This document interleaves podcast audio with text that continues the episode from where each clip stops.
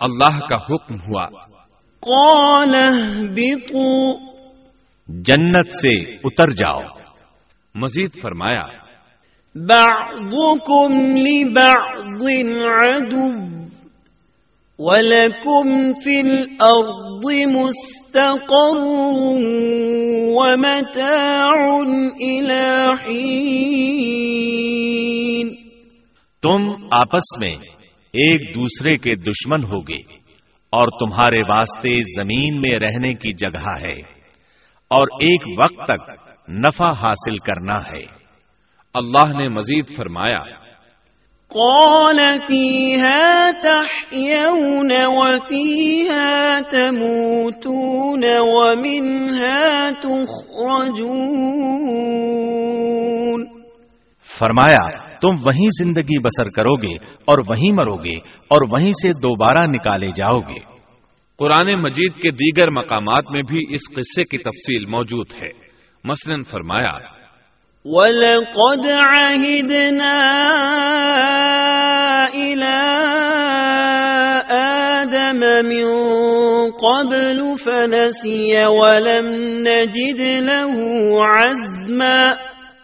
اور اس سے قبل ہم نے آدم سے ایک عہد لیا تھا مگر وہ بھول گئے اور ہم نے ان میں کوئی عزم نہیں پایا۔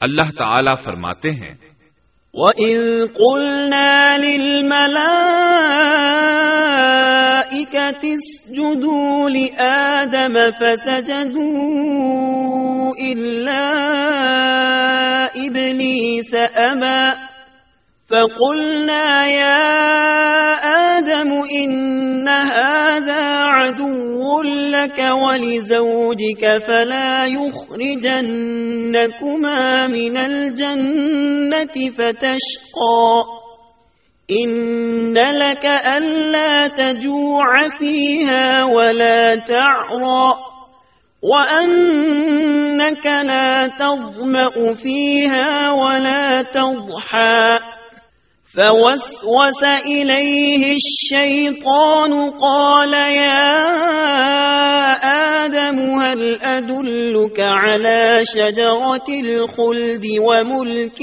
لا يبلى؟ اور جب ہم نے فرشتوں سے کہا، آدم کو سجدہ کرو، تو ابلیس کے سوا سب نے سجدہ کیا۔ اس نے صاف انکار کر دیا، تو ہم نے کہا اے آدم، یہ تیرا اور تیری بیوی کا دشمن ہے۔ خیال رکھنا، ایسا نہ ہو، وہ تم دونوں کو جنت سے نکلوا دے اور تو مصیبت میں پڑ جائے۔ یہاں تو تجھے یہ آرام ہے کہ نہ تو بھوکا ہوتا ہے اور نہ ننگا، اور نہ تو یہاں پیاسا ہوتا ہے اور نہ دھوپ سے تکلیف اٹھاتا ہے۔ لیکن شیطان نے اسے وسوسے میں ڈال دیا۔ کہنے لگا، میں آپ کو دائمی زندگی کے درخت اور وہ بادشاہت بتلاؤں جو کبھی پرانی نہ ہو۔ فأكلا منها فبدت لهما سوآتهما وطفقا يخصفان عليهما من ورق الجنة وعصى آدم ربه فغوى ثم اجتباه ربه فتاب عليه وهدى قال اهبطا منها جميعا بعضكم لبعض عدو، فإما يأتينكم مني هدى، فمن اتبع هداي فلا يضل ولا يشقى. ومن أعرض عن ذكري فإن له معيشة ضنكا ونحشره يوم القيامة أعمى۔ چنانچہ ان دونوں نے اس درخت سے کھایا، پس ان کے سطر کھل گئے اور وہ بہشت کے پتے اپنے اوپر چپکانے لگے۔ آدم نے اپنے رب کی نافرمانی کی، پس بہک گیا۔ پھر اس کے رب نے نوازا، اس کی طرف توجہ فرمائی اور اس کی رہنمائی کی۔ حکم ہوا، تم دونوں یہاں سے اتر جاؤ، تم آپس میں ایک دوسرے کے دشمن ہو۔ اب تمہارے پاس جب کبھی میری طرف سے ہدایت پہنچے، تو جو میری ہدایت کی پیروی کرے، نہ تو وہ بہکے گا، نہ تکلیف میں پڑے گا۔ ہاں جو میری یاد سے روگردانی کرے گا، اس کی زندگی تنگی میں رہے گی اور بروز قیامت ہم اسے اندھا کر کے اٹھائیں گے۔ آدم علیہ السلام زمین پر اترے اور اپنے رب سے توبہ کے کلمات سیکھ لیے۔ وہ کلمات یہ ہیں۔ ربنا ظلمنا انفسنا وان لم تغفر لنا وترحمنا لنكونن من الخاسرين۔ اے ہمارے رب ہم نے اپنا نقصان کیا اور اگر تو نے ہم پر مغفرت و رحمت نہ فرمائی تو ہم خسارہ اٹھانے والوں میں سے ہو جائیں گے۔ آدم علیہ السلام زمین پر اترے اور ان کے ساتھ ہوا علیہ السلام بھی اتری اور ان کے ساتھ ہی ابلیس کو بھی اتارا گیا۔ یہ کس جگہ پر اترے اس بارے میں اختلاف پایا جاتا ہے۔ لیکن ابن عباس رضی اللہ عنہ کی بات راج محسوس ہوتی ہے کہ آدم علیہ السلام کو ہند میں اور ہوا علیہ السلام کو جدے میں اتارا گیا۔ جب آدم علیہ السلام اتر آئے تو ہوا علیہ السلام کی تلاش شروع کر دی۔ زمین میں ان کی تلاش میں سرگرداں ہوئے۔ آخر کار میدان عرفات میں دونوں کی ملاقات ہو گئی۔ چونکہ میدان عرفات میں دونوں نے ایک دوسرے کی معرفت حاصل کی تھی اور ان کا آپس میں تعارف ہوا تھا، لہذا اسی مناسبت سے اس میدان کا نام عرفات مشہور ہو گیا۔ پھر اللہ تعالی نے زمین کے اندر انسانوں کو پھیلانا شروع کیا اور زمین کو مردوں اور عورتوں سے آباد کر دیا۔ امام تبری رحمت اللہ علیہ بیان کرتے ہیں کہ حوا علیہ السلام نے آدم علیہ السلام کے لیے بیس ولادتوں میں چالیس بچوں کو جنم دیا۔ ہر بار دو دو بچوں کو جنم دیتی تھی۔ ایک لڑکا ہوتا، ایک لڑکی۔ سب سے پہلا جوڑا قابیل اور اس کی بہن قمیم کا تھا۔ پھر انسانوں کی افزائش شروع ہوئی۔ آبادی میں اضافہ ہونے لگا۔ اللہ نے آدم علیہ السلام ہی کو ان کا نبی متعین کر دیا۔ وہ انہیں دین سکھاتے رہے۔ اس وقت تمام لوگ مواحد تھے۔ خالص توحید کو اپنانے والے تھے۔ یعنی کانن ناسو امتوں واحدہ۔ تمام لوگ ایک ہی امت کے تھے۔ ان میں شرک کا شائبہ بھی نہ تھا۔ ابن جریر اور ابن کثیر رحمہ اللہ نے ابو موسا اشری رضی اللہ عنہ کی روایت بیان کی ہے۔ اللہ نے جب آدم علیہ السلام کو جنت سے زمین پر اتارا تو انہیں ہر چیز کی کاریگری اور صنعت کا علم تھا۔ جب وہ اترے تو عالم بھی تھے، لباس میں ملبوس بھی تھے، کام کاج کے تمام طریقوں سے باخبر بھی تھے۔ لوہے، آگ، لکڑی اور کپڑے کے استعمال سے بھی بخوبی واقف تھے۔ ہمارے برعکس، وہ ان کاموں کو اپنی ابتدا ہی سے جان چکے تھے۔ کیونکہ ہم سب لوگوں کا حال یہ ہے کہ جب تک سکھایا نہ جائے، ہمیں کچھ نہیں آتا۔ آج کے دور میں بعض افریقی قبائل کے افراد وحشیانہ اور غیر مہذب زندگی گزارتے ہیں۔ علماء کا کہنا ہے کہ یہ لوگ زمین پر رہنے والوں میں سے گمراہ ترین انسان ہیں۔ انہوں نے بہترین زندگی ضائع کر دی اور گھٹیا زندگی کو پسند کیا۔ تہذیب و تمدن کا آغاز چونکہ ابتدائے آفرینش سے ہے، اس لیے ہر انسان کی فطرت میں تہذیب کی سوجھ بوجھ موجود ہے۔ بہرحال، آدم علیہ السلام کے بعد انسانی مخلوق کی تعداد روز بروز بڑھتی چلی گئی اور انسانی کمزوریوں کی بنا پر گناہ شروع ہو گئے۔ زمین پر سب سے پہلے ہونے والی معصیت قابیل کے ہاتھوں اپنے بھائی حابیل کے قتل کی صورت میں سامنے آئی۔ اللہ تعالیٰ نے قرآن مجید میں قابیل اور اس کے بھائی حابیل کا قصہ بیان کیا ہے۔ قابیل کرخ اور درست طبیعت کا مالک تھا، جبکہ اس کا بھائی حابیل رحم دل اور نرم طبیعت تھا۔ قابیل کھیتی باڑی کرتا تھا اور حابیل مویشی چراتا تھا۔ حابیل کے نرم دل ہونے کی ایک وجہ اس کا بکریاں چرانا تھا، کیونکہ ایک چرواہا اپنی بکری کو بھوکا دیکھ کر اسے چارہ کھلائے بغیر نہیں رہتا۔ نہیں وہ کسی بکری کو پیاسا دیکھ کر اسے بھول جاتا ہے۔ اپنے جانور پر اس کی طاقت سے زیادہ بوجھ بھی نہیں لادتا بنی نو انسان کی تعداد میں اضافے کے لیے اس وقت ایسا قانون تھا جو اب حرام ہے اور وہ ہے بہن کے ساتھ نکاح۔ چونکہ اس وقت کے سب لوگ آدم علیہ السلام کی حقیقی اولاد تھے اور آپس میں بہن بھائی تھے۔ اس لیے اس وقت کی شریعت کی روح سے قابیل اپنے ساتھ جڑواں پیدا ہونے والی بہن کے سوا کسی دوسری بہن سے شادی کر سکتا تھا۔ اور اسی طرح حابیل اپنے ساتھ جڑواں پیدا ہونے والی بہن کے علاوہ کسی دوسری بہن سے شادی کر سکتا تھا۔ اس کی صورت یہ تھی کہ قابیل کی شادی حابیل کی بہن سے ہو اور حابیل کی شادی قابیل کی بہن سے ہو۔ لیکن ہوا یہ کہ حابیل کی بہن خوبصورتی میں قابیل کی بہن سے کم تھی۔ اس لیے قابیل نے حابیل کی بہن سے شادی کرنے سے انکار کر دیا اور اپنی جڑواں بہن سے شادی کی خواہش ظاہر کی۔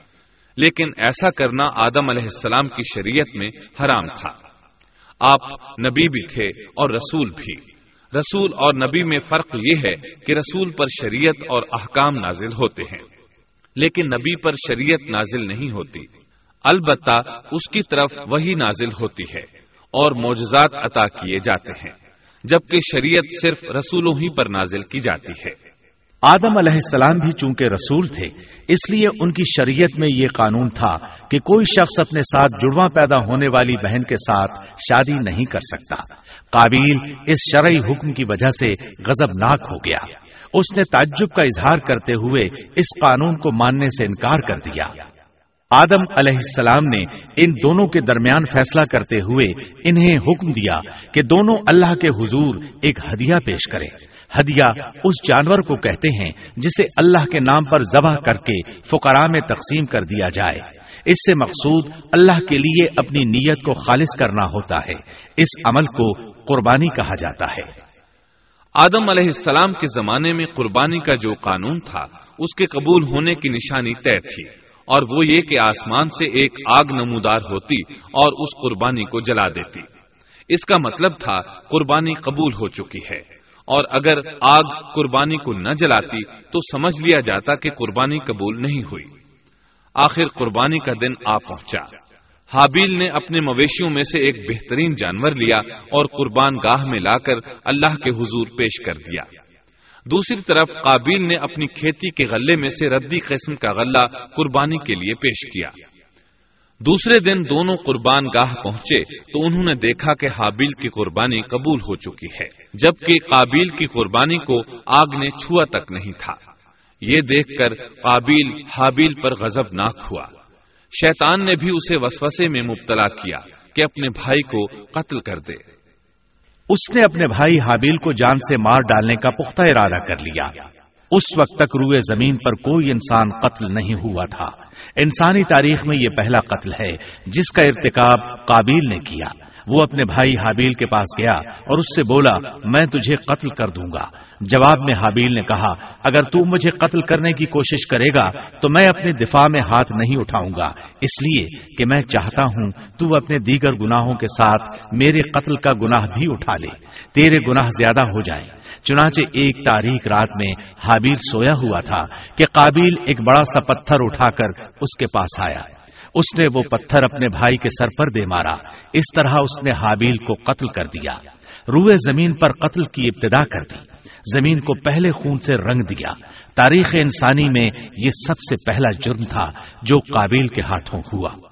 قتل تو وہ کر بیٹھا۔ اب حیران اور پریشان ہوا کہ اس کی لاش کا کیا کرے۔ اس وقت تک نسل انسانی موت سے بھی دوچار نہیں ہوئی تھی۔ آدم علیہ السلام کی اولاد میں سے اس وقت تک کوئی فوت نہیں ہوا تھا۔ اس لیے قابل کو معلوم نہیں تھا کہ مردے کے ساتھ کیا کیا جائے۔ اسی کشمکش کے عالم میں اس نے بھائی کی لاش کو کمر پر اٹھا لیا اور چل پڑا۔ چلا جا رہا تھا کہ اللہ نے دو کوے بھیجے۔ دونوں کوے آپس میں لڑ پڑے۔ ایک نے دوسرے کو ہلاک کر دیا۔ اب زندہ کوا مٹی کھودنے لگا۔ اس طرح اس نے ایک گڑھا تیار کر لیا۔ مردہ کوے کو اس میں رکھا اور اوپر مٹی ڈال دی۔ اس طرح قابیل کو دفن کا طریقہ معلوم ہوا۔ اس نے بھی گڑھا کھودا اور حابیل کی لاش کو اس میں دبا دیا۔ وہ اپنے کیے پر نادم ضرور تھا، لیکن اس نے اللہ سے معافی نہ مانگی۔ جبکہ انسان کے لیے ضروری ہے کہ اس سے کوئی گناہ ہو جائے تو اللہ سے معافی مانگے۔ قابیل اور حابیل کے درمیان جو مکالمہ ہوا اللہ تعالیٰ نے اس کا ذکر سورہ معاہدہ آیت ستائیس تا انتیس میں کیا ہے۔ اللہ فرماتے ہیں۔ وَاتْلُ عَلَيْهِمْ نَبَأَ ابْنَيْ آدَمَ بِالْحَقِّ إِذْ قَرَّبَا قُرْبَانًا فَتُقُبِّلَ مِنْ أَحَدِهِمَا وَلَمْ يُتَقَبَّلْ مِنَ الْآخَرِ قَالَ لَأَقْتُلَنَّكَ قال إنما يتقبل الله من المتقين. لئن بسطت إلي يدك لتقتلني ما أنا بباسط يدي إليك لأقتلك. إني أخاف الله رب رب العالمين إني أريد أن تبوء بإثمي وإثمك فتكون من أصحاب النار. وذلك جزاء الظالمين. آدم علیہ السلام کے دونوں بیٹوں کا کھرا کھرا حال بھی انہیں سنا دو۔ ان دونوں نے ایک نذرانہ پیش کیا۔ ان میں سے ایک ہی نظر تو قبول ہو گئی اور دوسرے کی قبول نہ ہوئی تو وہ کہنے لگا، میں تجھے مار ہی ڈالوں گا۔ اس نے کہا، اللہ تقوی والوں ہی کا عمل قبول کرتا ہے۔ گو تو میرے قتل کے لیے دسترازی کرے، لیکن میں تیرے قتل کے لیے ہرگز اپنا ہاتھ نہیں بڑھاؤں گا۔ میں تو اللہ تعالی پروردگار عالم سے خوف کھاتا ہوں۔ میں تو چاہتا ہوں کہ تو میرا گناہ اور اپنا گناہ اپنے سر پر رکھ لے اور دوزخیوں میں شامل ہو جائے۔ ظالموں کا یہی بدلہ ہے۔ اس کا مطلب یہ تھا کہ تیرے اور گناہوں کے ساتھ میرے قتل کا گناہ بھی تیرے ذمے لگے اور تو ظالموں میں سے ہو جائے۔ حابیل کے قتل کے بعد قابل پر جو گزری، اس کا ذکر اللہ نے سورہ معدہ آیت تیس اور اکتیس میں کیا ہے۔ فطوعت له نفسه، قتل أخيه، فقتله، فأصبح من الخاسرين فبعث الله غرابا يبحث في الأرض ليريه كيف يواري سوءة أخيه. قال يا ويلتا أعجزت أن أكون مثل هذا الغراب فأواري سوءة أخي. فأصبح من النادمين. پس اسے اس کے نفس نے اپنے بھائی کے قتل پر آمادہ کر دیا اور اس نے اسے قتل کر ڈالا۔ اس سے وہ نقصان والوں میں سے ہو گیا۔ پھر اللہ تعالی نے ایک کوے کو بھیجا جو زمین کھود رہا تھا تاکہ اسے دکھائے کہ وہ کس طرح اپنے بھائی کی ناش کو چھپا سکتا ہے۔ وہ کہنے لگا، ہائے افسوس، کیا میں ایسا کرنے سے بھی گیا گزرا ہو گیا کہ اس کوے کی طرح اپنے بھائی کی لاش کو دفنا دیتا۔ پھر تو بڑا ہی پشیمان اور شرمندہ ہوا۔ امام احمد ترمیزی اور ابو داود نے سیدنا سعد بن ابی وقاص رضی اللہ عنہ سے روایت کی ہے کہ انہوں نے سیدنا عثمان رضی اللہ عنہ کی شہادت کے فتنے کے وقت فرمایا، میں گواہی دیتا ہوں کہ رسول اکرم صلی اللہ علیہ وسلم نے فرمایا تھا، ایک بہت بڑا فتنہ رونما ہوگا۔ اس میں بیٹھنے والا کھڑے ہونے والے سے بہتر ہوگا اور کھڑا ہونے والا چلنے والے سے بہتر ہوگا اور چلنے والا دوڑنے والے سے بہتر ہوگا۔ کسی نے کہا، اگر کوئی میرے گھر میں داخل ہو کر میری طرف ہاتھ بڑھائے تاکہ وہ مجھے قتل کر دے تو آپ صلی اللہ علیہ وسلم نے فرمایا، تو آدم علیہ السلام کے بیٹے کی طرح قتل ہو جا۔ یعنی اس فتنے میں قتل ہو جانا۔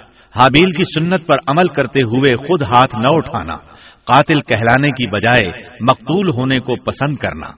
اسی طرح مسند احمد کی ایک روایت میں ہے، رسول اللہ صلی اللہ علیہ وسلم نے فرمایا، دنیا میں جب بھی کوئی ظلم سے قتل ہوتا ہے تو اس کا گناہ آدم علیہ السلام کے پہلے بیٹے قابیل کی گردن پر ضرور ہوتا ہے۔ اس لیے کہ وہ پہلا شخص ہے جس نے ظالمانہ قتل کی ابتدا کی اور یہ ناپاک طریقہ جاری کیا۔ اس حدیث سے اس جرم کی نوعیت کا بخوبی اندازہ ہوتا ہے کہ اللہ تعالیٰ نے اس کو صرف ایک قتل قرار نہیں دیا، بلکہ اس کو ایک گھنونی حرکت قرار دیا۔ قیامت تک آنے والے لوگ جو اس گناہ کے مرتکب ہوں گے، ان کا کچھ گناہ قابل کے حساب میں ڈالا جائے گا۔ حابیل کو قتل کرنے کے بعد قابیل نے اپنی بیوی کو ساتھ لیا اور دور دراز نرم زمین کے پاس جا کر رہائش پذیر ہو گیا اور آدم علیہ السلام کے سامنے تک نہ ہوا۔ آدم علیہ السلام پہاڑوں کے قریب ایک بستی میں رہ رہے تھے۔ یہ ان سے بہت دور جا بسا تھا۔ اس طرح قابیل کا آدم علیہ السلام سے رابطہ بالکل ختم ہو گیا اور اس سے ایک نئی نسل کی ابتدا ہوئی۔ فحاشی اور اریانی کو ان کے ہاں عروج حاصل تھا۔ عبادت یہ لوگ اگرچہ اللہ ہی کی کرتے تھے، لیکن آدم علیہ السلام کی شریعت کے خلاف بے حیائی کے دل دادا تھے۔ تقوا کی قلت، احکام الہی کی نافرمانی اور فحاشی کا فروغ ان کے شب و روز کا معمول تھا۔ اس کے بعد لوگ دو گروہوں میں تقسیم ہو گئے۔ شریر اور برے لوگ قابل کے ساتھ مل گئے۔ اور آدم علیہ السلام کے دیگر بیٹے اور نیک لوگ آدم علیہ السلام کے ساتھ مل گئے۔ آدم علیہ السلام نو سو ساٹھ سال زندہ رہے۔ ان کی کل عمر تو ایک ہزار سال تھی، لیکن چالیس سال کم کر دی گئی۔ سیدنا ابو حریرہ رضی اللہ عنہ بیان کرتے ہیں کہ رسول اللہ صلی اللہ علیہ وسلم نے فرمایا، جب اللہ نے آدم علیہ السلام کو پیدا فرمایا، تو ان کی پیٹھ پر ہاتھ پھیرا۔ اس طرح قیامت تک جتنے انسان پیدا ہونے والے تھے، ان کی روحیں وجود میں آ گئیں۔ پھر ہر انسان کی آنکھوں کے درمیان ایک نور رکھ کر آدم علیہ السلام کے سامنے پیش کیا۔ انہوں نے پوچھا، یا اللہ، یہ کون ہے اللہ نے فرمایا، یہ تیری اولاد ہے۔ ان میں سے ایک کی پیشانی کی چمک آدم علیہ السلام کو بہت اچھی لگی۔ انہوں نے پوچھا، یا اللہ، یہ کون ہے؟ جواب ملا، یہ تیری اولاد میں سے بہت دور جا کر ہیں۔ ان کا نام داود ہے۔ پوچھا، ان کی عمر کتنی ہے؟ فرمایا، ساٹھ سال۔ آدم علیہ السلام کہنے لگے، یا اللہ، چالیس سال میری عمر میں سے ان کی عمر میں شامل کر دے۔ اس سلسلے میں دوسری روایت یوں آئی ہے۔ جب آدم علیہ السلام کی روح قبض کرنے کے لیے فرشتہ آیا، تو وہ کہنے لگے، میری عمر میں تو ابھی چالیس سال باقی ہیں۔ اس وقت ان کی عمر نو سو ساٹھ سال تھی۔ انبیاء اپنی عمر سے واقف ہوتے ہیں۔ فرشتے نے کہا، کیا آپ کو یاد نہیں، آپ نے اپنی عمر کے چالیس سال اپنی اولاد داود کو ہبا کر دیے تھے۔ رسول اللہ صلی اللہ علیہ وسلم نے فرمایا، چونکہ آدم علیہ السلام نے انکار کیا، تو ان کی اولاد بھی انکار کی عادی ہے۔ آدم علیہ السلام خود بھول گئے، ان کی اولاد بھی بھولتی ہے۔ آدم علیہ السلام نے خطا کی، ان کی اولاد بھی خطا کرتی ہے۔ حابیل کے قتل کے بعد اللہ تعالیٰ نے آدم اور حوا علیہ السلام کو اس کا نیم البدل عطا کیا۔ اس کا نام انہوں نے شیش رکھا۔ شیش کا مطلب ہے اللہ کا دیا ہوا تحفہ۔ حابیل کے قتل پر آدم اور حوا علیہ السلام دونوں بہت غمگین ہوئے۔ اس لیے اللہ نے بدلے میں انہیں شیش علیہ السلام عطا فرمائے۔ سیدنا ابو ذر غفاری رضی اللہ عنہ سے مروی ایک صحیح حدیث میں ہے۔ کہ رسول اللہ صلی اللہ علیہ وسلم نے فرمایا، اللہ تعالیٰ نے ایک سو چار صحیفے نازل فرمائے۔ ان میں سے پچاس صحیفے شیش علیہ السلام پر نازل ہوئے۔ ان صحیفوں میں ایسے قوانین، اصول اور ضابطے تھے جن سے انسانیت کی زندگی منظم ہوتی ہے۔ شیش علیہ السلام نے آدم علیہ السلام سے علم حاصل کیا، لیکن آدم علیہ السلام کا تمام علم وہ حاصل نہ کر سکے۔ اس لیے کہ آدم علیہ السلام نے بالمشافہ اللہ تعالی سے علم حاصل کیا تھا اور بہت سی اشیاء کا علم اللہ تعالی نے انہیں سکھا دیا تھا۔ اس لیے وہ تمام علماء سے بڑھ کر عالم تھے۔ شیس علیہ السلام نے آدم علیہ السلام سے علوم سیکھ کر لوگوں کو سکھائے۔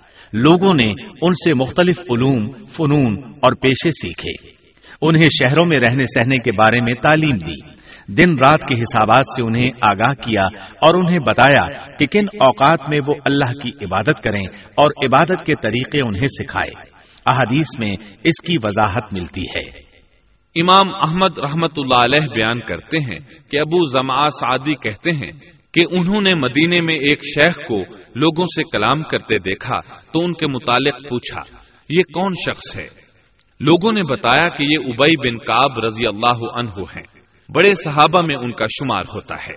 تمام مسلمانوں سے بڑھ کر قرآن اور اس کی تفسیر کے عالم ہیں۔ ابو زما فرماتے ہیں کہ ابئی بن کاب رضی اللہ عنہ اس وقت یہ واقعہ بیان کر رہے تھے کہ جب آدم علیہ السلام کی وفات کا وقت قریب آیا تو انہوں نے اپنے بیٹوں سے فرمایا، میرا جنت کے پھل کھانے کو جی چاہتا ہے۔ جنت کے پھل دنیاوی پھلوں جیسے ہی ہوتے ہیں۔ سیب، انار، انگور، یہ سب جنت میں موجود تھے۔ جنت کے اور دنیا کے پھلوں میں فرق یہ ہے کہ دنیاوی پھل بدبودار ہو جاتے ہیں، جبکہ جنتی پھل کبھی بدبودار نہیں ہوتے۔ اسی طرح دنیاوی پھلوں کا ذائقہ عارضی ہوتا ہے، جبکہ جنتی پھلوں کا ذائقہ ہمیشہ برقرار رہتا ہے۔ اس لیے آدم علیہ السلام نے چاہا کہ وہ جنت کے پھل کھائیں۔ چنانچہ ان کے بیٹے تلاش میں نکل گئے۔ انہوں نے اپنے ساتھ کلاڑے کدالیں اور ٹوکریاں لے لی راستے میں انہیں فرشتے ملے۔ ان کے پاس آدم علیہ السلام کا کفن اور خوشبو وغیرہ تھی۔ انہوں نے پوچھا، آدم کے بیٹو، کس چیز کی تلاش میں ہو؟ کہاں جا رہے ہو؟ انہوں نے جواب میں کہا، ہمارے والد مریض ہیں، انہیں جنت کے پھلوں کی خواہش ہے۔ فرشتے ان کے سامنے انسانی شکل میں آئے تھے۔ ان کی بات سن کر بولے، واپس جاؤ، تمہارے والد فوت ہونے کے قریب ہیں۔ اب ان میں اتنی طاقت نہیں رہی کہ پھل کھا سکیں۔ جب فرشتے آدم علیہ السلام کی روح قبض کرنے کے لیے آئے، تو ہوا علیہ السلام نے انہیں پہچان لیا۔ وہ بلند آواز سے آدم علیہ السلام کو پکارنے لگی ان کے ساتھ چمٹ گئی آدم علیہ السلام بولے، مجھ سے الگ ہو جاؤ۔ پہلے بھی مجھے تمہاری وجہ سے مصیبت پہنچی تھی۔ میرے اور میرے رب کے فرشتوں کے درمیان سے ہٹ جاؤ۔ پھر فرشتوں نے آدم علیہ السلام کی روح قبض کی۔ انہیں غسل دیا، کفن پہنایا، خوشبو لگائی، آپ کی قبر کھودی، پھر انہوں نے آدم علیہ السلام کی نماز جنازہ ادا کی۔ اس کے بعد انہیں قبر میں اتارا، پھر اوپر مٹی ڈال دی اور بولے، آدم کے بیٹو، تمہارے لیے یہی طریقہ ہے۔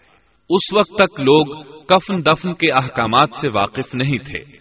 انہیں علم نہ تھا کہ قابیل نے اپنے بھائی کو کیسے دفن کیا تھا۔ اس لیے فرشتوں کو بھیجا گیا تاکہ تدفین کا طریقہ بتا دیں۔ تو اس طرح انسان کو دفن کرنے کا طریقہ معلوم ہوا، جو فرشتے لے کر آئے تھے۔ آدم علیہ السلام نے اپنی نو سو ساٹھ سال کی مکمل زندگی میں سوائے اس درخت کا پھل کھانے کے اور کوئی خطا نہیں کی۔ یہ تھا ہمارے باپ سیدنا آدم علیہ السلام کا اسوا اور سیرت طیبہ کا حال۔ آپ کی وفات کے ایک سال بعد ہوا علیہ السلام بھی وفات پا گئیں۔ آدم علیہ السلام کی وفات کے بعد ان کے بیٹے شیس علیہ السلام نے ان کی ذمہ داریاں سنبھال لی اب تبلیغ کا کام انہیں کرنا تھا۔ ادھر قابل جو نرم زمین میں جا آباد ہوا تھا، اس کی اولاد نے فتنہ و فساد اور سرکشی کی زندگی اختیار کی۔ انہوں نے قتل و غارت گری کا بازار گرم کر دیا۔ یہ لوگ آدم علیہ السلام کی قوم کے پاس سے گزرتے تو وہاں بھی فساد مچاتے۔ ابن عباس رضی اللہ عنہما سورت الحضاب آیت تینتیس کی تفسیر کرتے ہوئے فرماتے ہیں۔ ولا تبرجن تبرج الجاهلية الأولى۔ پرانے زمانے کی جاہلیت کی طرح اپنے بناؤ کا اظہار نہ کیا کرو۔ اس وقت دو نسلیں آباد تھیں ایک پہاڑ پر اور دوسری نرم زمین پر۔ پہاڑوں کے مرد خوش شکل تھے۔ عورتیں سیاہ فام تھی جبکہ زمین والوں کی عورتیں خوبصورت تھی اور مردوں کے رنگ ساملے تھے۔ اب ابلیس نے اپنا کام شروع کیا۔ وہ انسانی شکل میں نرم زمین والوں کے پاس آیا اور ایک شخص کا غلام بن کر رہنے لگا۔ پھر اس نے بانسری شکل کی ایک چیز ایجاد کی اور اس کو بجانے لگا۔ لوگ اس آواز پر لٹو ہو گئے۔ اس کے گرد بھیڑ لگا کر سننے لگے۔ پھر ایک دن میلے کا مقرر ہو گیا۔ اس میں ہزار ہا مرد اور عورتیں جمع ہونے لگے۔ اتفاق سے وہاں ایک دن ایک پہاڑی آدمی بھی آ گیا۔ اس نے میدانی عورتوں کے حسن و جمال کو دیکھا۔ اس نے اپنے قبیلے والوں سے ان کے حسن و جمال کا ذکر کیا۔ اب وہاں کے لوگ کثرت سے میدانی علاقے میں آنے لگے۔ اس طرح آہستہ آہستہ مردوں اور عورتوں میں اختلاط بڑھا۔ بدکاری اور زناکاری عام ہوئی۔ جبکہ یہ سب کام شیش علیہ السلام کی شریعت میں حرام تھے۔ یہ سب بیان کرنے کے بعد ابن عباس رضی اللہ عنہما کہتے ہیں اللہ تعالی کے قول۔ ولا تبرجن تبرج الجاهلية الأولى۔ کی یہی تفسیر ہے۔ اور قدیم جاہلیت سے یہی مراد ہے۔ کیونکہ ان لوگوں نے زمین میں ایک عظیم فساد اور انتشار برپا کر رکھا تھا۔ شیس علیہ السلام اپنی قوم کے لوگوں کو سمجھاتے رہے کہ وہ ان شریر اور فسادی لوگوں کے ساتھ میل جول نہ رکھیں۔ لیکن شیطان مسلسل انہیں ورغلاتا رہا۔ یہاں تک کہ شیش علیہ السلام کے ساتھ بہت تھوڑے لوگ رہ گئے اور قابل کی قوم میں بہت اضافہ ہو گیا۔ لوگ یوں ہی زندگی بسر کرتے رہے۔ یہاں تک کہ اللہ تعالیٰ نے ان میں ادریس علیہ السلام کو مبوس فرمایا۔ چنانچہ اب ہم آپ کو ادریس علیہ السلام کے بارے میں بتاتے ہیں۔ ایک حدیث میں ہے کہ آدم اور شیس علیہ السلام کے بعد ادریس علیہ السلام پہلے نبی ہیں۔ ایک دوسری حدیث میں ہے کہ ادریس علیہ السلام پہلے نبی ہیں، جنہوں نے قلم کے ذریعے لکھا اور لوگوں کو کتابت سکھائی۔ حافظ ابن کثیر نے ان کا حلیہ کچھ یوں بیان کیا ہے۔ پورا قد و قامت، خوبصورت، خوب رو گھنی داڑھی، عمدہ اوصاف کے مالک، چوڑے کندھے، مضبوط ہڈیاں، دبلے پتلے، سرمگی چمکدار آنکھیں، گفتگو باوقار، خاموشی پسند، سنجیدہ اور متین، چلتے ہوئے نظر نیچی، انتہائی فکر و خوض کے عادی، غصے کے وقت سخت غزب ناک باتیں کرنے میں شہادت کی انگلی سے بار بار اشارہ کرنے کے عادی۔ ادریس علیہ السلام شیس علیہ السلام کی شریعت پر عمل پیرا رہے، چونکہ ادریس علیہ السلام رسول بھی تھے۔ اس لیے اللہ کی طرف سے مستقل ان پر شریعت نازل ہوئی، جس کی تشریح و تفسیر کر کے لوگوں کو احکام الہی سے آگاہ فرماتے۔ ادریس علیہ السلام نے جب دیکھا کہ مفسدین ایمان والوں پر ظلم و زیادتی کر رہے ہیں، ان کا فساد بڑھتا جا رہا ہے اور سمجھانے کے باوجود یہ لوگ باز نہیں آ رہے، تو انہوں نے اپنے پیروکاروں کو جہاد کا حکم دیا۔ ادریس علیہ السلام پہلے شخص ہیں جنہوں نے اللہ کے راستے میں جہاد کیا، غنیمتیں حاصل کی اور دشمنوں کو قیدی بنایا، لیکن غنیمتیں اور قیدی ان کے لیے حلال نہیں تھے۔ رسول اللہ صلی اللہ علیہ وسلم پہلے رسول ہیں، جن کے لیے غنیمتیں حلال کی گئیں۔ لیکن یہ بات یقینی ہے کہ جہاد سب سے پہلے ادریس علیہ السلام نے کیا۔ انہوں نے جہاد کے لیے سب سے پہلے ایک لشکر تیار کیا، پھر اس لشکر کو دو حصوں میں تقسیم کیا۔ ایک حصہ پیادوں پر مشتمل تھا، دوسرا سواروں پر۔ چنانچہ بھرپور تیاری کے بعد ادریس علیہ السلام نے قابل کی قوم پر چڑھائی کر دی۔ حق و باطل کے درمیان زبردست مارکے ہوئے۔ آخر کار ادریس علیہ السلام نے انہیں گھٹنے ٹیکنے پر مجبور کر دیا۔ ان کا بہت سا مال و اسباب لوٹ لیا اور لوگوں کو قیدی بنا لیا۔ اللہ تعالیٰ نے ان تمام باتوں کا ذکر نہیں فرمایا، بلکہ اللہ نے ان کی سیرت کے بارے میں اپنی کتاب قرآن مجید میں اشارتاً ذکر فرمایا ہے۔ مثلا، سورہ مریم آیات چھپن اور ستاون میں ارشاد ہوتا ہے۔ واذكر في الكتاب إدريس إنه كان صديقا نبيا ورفعناه مكانا عليا اور اس کتاب میں ادریس کا بھی ذکر کر وہ بھی نیک کردار نبی تھے۔ ہم نے انہیں بلند مقام پر اٹھایا۔ ان کے بلند مرتبے کے بارے میں بخاری اور مسلم میں حدیث موجود ہے کہ نبی کریم صلی اللہ علیہ وسلم نے فرمایا میں نے میراج کی رات چوتھے آسمان پر ادریس علیہ السلام سے ملاقات کی۔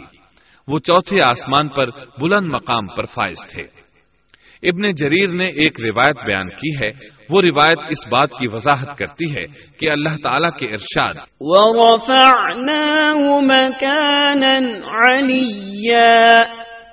سے کیا مراد ہے؟ اس کا کیا مفہوم ہے؟ ابن جریر کے علاوہ دیگر بڑے بڑے مفسرین اور مورخین نے بھی اس روایت کو ذکر کیا ہے۔ لیکن اس کی کوئی صحیح سند نہیں مل سکی۔ وہ روایت یہ ہے۔ ابن ابی حاتم وغیرہ نے اس روایت کو ہلال بن یسار سے بیان کیا ہے۔ وہ کہتے ہیں، میری موجودگی میں ابن عباس رضی اللہ عنہما نے کاب رحمت اللہ علیہ سے پوچھا کاب ادریس علیہ السلام کے متعلق اللہ تعالیٰ کے اس قول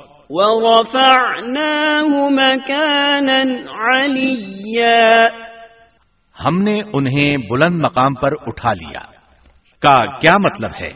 تو کاب رحمت اللہ علیہ نے جواب دیا، اللہ تعالیٰ نے ادریس علیہ السلام پر ایک مرتبہ یہ وہی نازل فرمائی، اے ادریس، تمام اہل دنیا جس قدر روزانہ نیک عمل کریں گے، ان سب کے برابر میں تجھے ہر دن اجر دوں گا۔ ادریس علیہ السلام نے یہ سنا، تو انہیں خواہش محسوس ہوئی کہ میرے اعمال میں روز افسوں اضافہ ہو۔ اس لیے عمر کا حصہ طویل ہو جائے تو اچھا ہے۔ انہوں نے وہی الہی اور اپنے اس خیال کو ایک رفیق فرشتے پر ظاہر کر کے کہا، اس معاملے میں موت کے فرشتے سے گفتگو کرو تاکہ میں نیک اعمال کا زیادہ سے زیادہ وقت حاصل کر سکوں۔ اس فرشتے نے جب یہ سنا تو ادریس علیہ السلام کو اپنے بازوؤں پر بٹھا کر لے اڑا جب یہ چوتھے آسمان سے گزر رہے تھے تو موت کا فرشتہ زمین پر آنے کے لیے اتر رہا تھا۔ وہیں دونوں کی ملاقات ہو گئی۔ دوست فرشتے نے موت کے فرشتے سے ادریس علیہ السلام کے بارے میں گفتگو کی۔ موت کے فرشتے نے دریافت کیا، ادریس علیہ السلام کہاں ہیں؟ اس نے کہا، میری پشت پر موت کا فرشتہ کہنے لگا، مجھے اللہ کی طرف سے یہ حکم ملا ہے کہ چوتھے آسمان پر ادریس علیہ السلام کی روح قبض کروں۔ اس لیے میں سخت حیرت میں تھا کہ یہ کیسے ممکن ہے۔ ادریس علیہ السلام تو زمین پر ہیں، چنانچہ موت کا فرشتہ ادریس علیہ السلام کے پاس آیا، ان سے اجازت طلب کی اور ان کی روح قبض کر لی۔ انبیاء کو یہ امتیاز حاصل ہے کہ فرشتہ ان کی اجازت کے بغیر ان کی روح قبض نہیں کر سکتا۔ اور رسول اللہ صلی اللہ علیہ وسلم کو تو یہ اختیار دیا گیا کہ آپ دنیا میں مزید رہنا پسند کریں تو رہ سکتے ہیں، یا پھر رفیق اعلی کی رفاقت کو پسند کر لیں۔ آپ نے رفیق اعلی کی رفاقت کو پسند فرمایا۔ اس طرح ادریس علیہ السلام کی روح چوتھے آسمان پر قبض کی گئی۔ انہیں بھی عیسیٰ علیہ السلام کی طرح آسمان پر اٹھایا گیا۔ فرق یہ ہے کہ عیسیٰ علیہ السلام کی روح قبض نہیں کی گئی۔ یہ واقعہ نقل کر کے کاب رحمت اللہ علیہ فرماتے ہیں کہ اللہ تعالیٰ کے ارشاد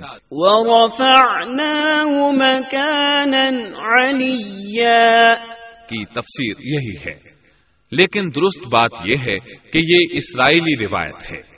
ادریس علیہ السلام کی وفات ہو گئی تو لوگ فساد میں اور بڑھ گئے۔ ان میں شر پھیل گیا۔ تاہم وہ توحید پر قائم رہے۔ بت پرستی کا ان میں کوئی شعور نہیں تھا۔ لوگ آدم علیہ السلام کی وفات کے ہزار سال بعد تک توحید پر قائم رہے۔ ان میں فسق و فجور ضرور تھا، لیکن شرک نہیں تھا۔ اللہ تعالی کے اس ارشاد كان الناس دراصل لوگ ایک ہی امت تھے۔ کا یہی مطلب ہے۔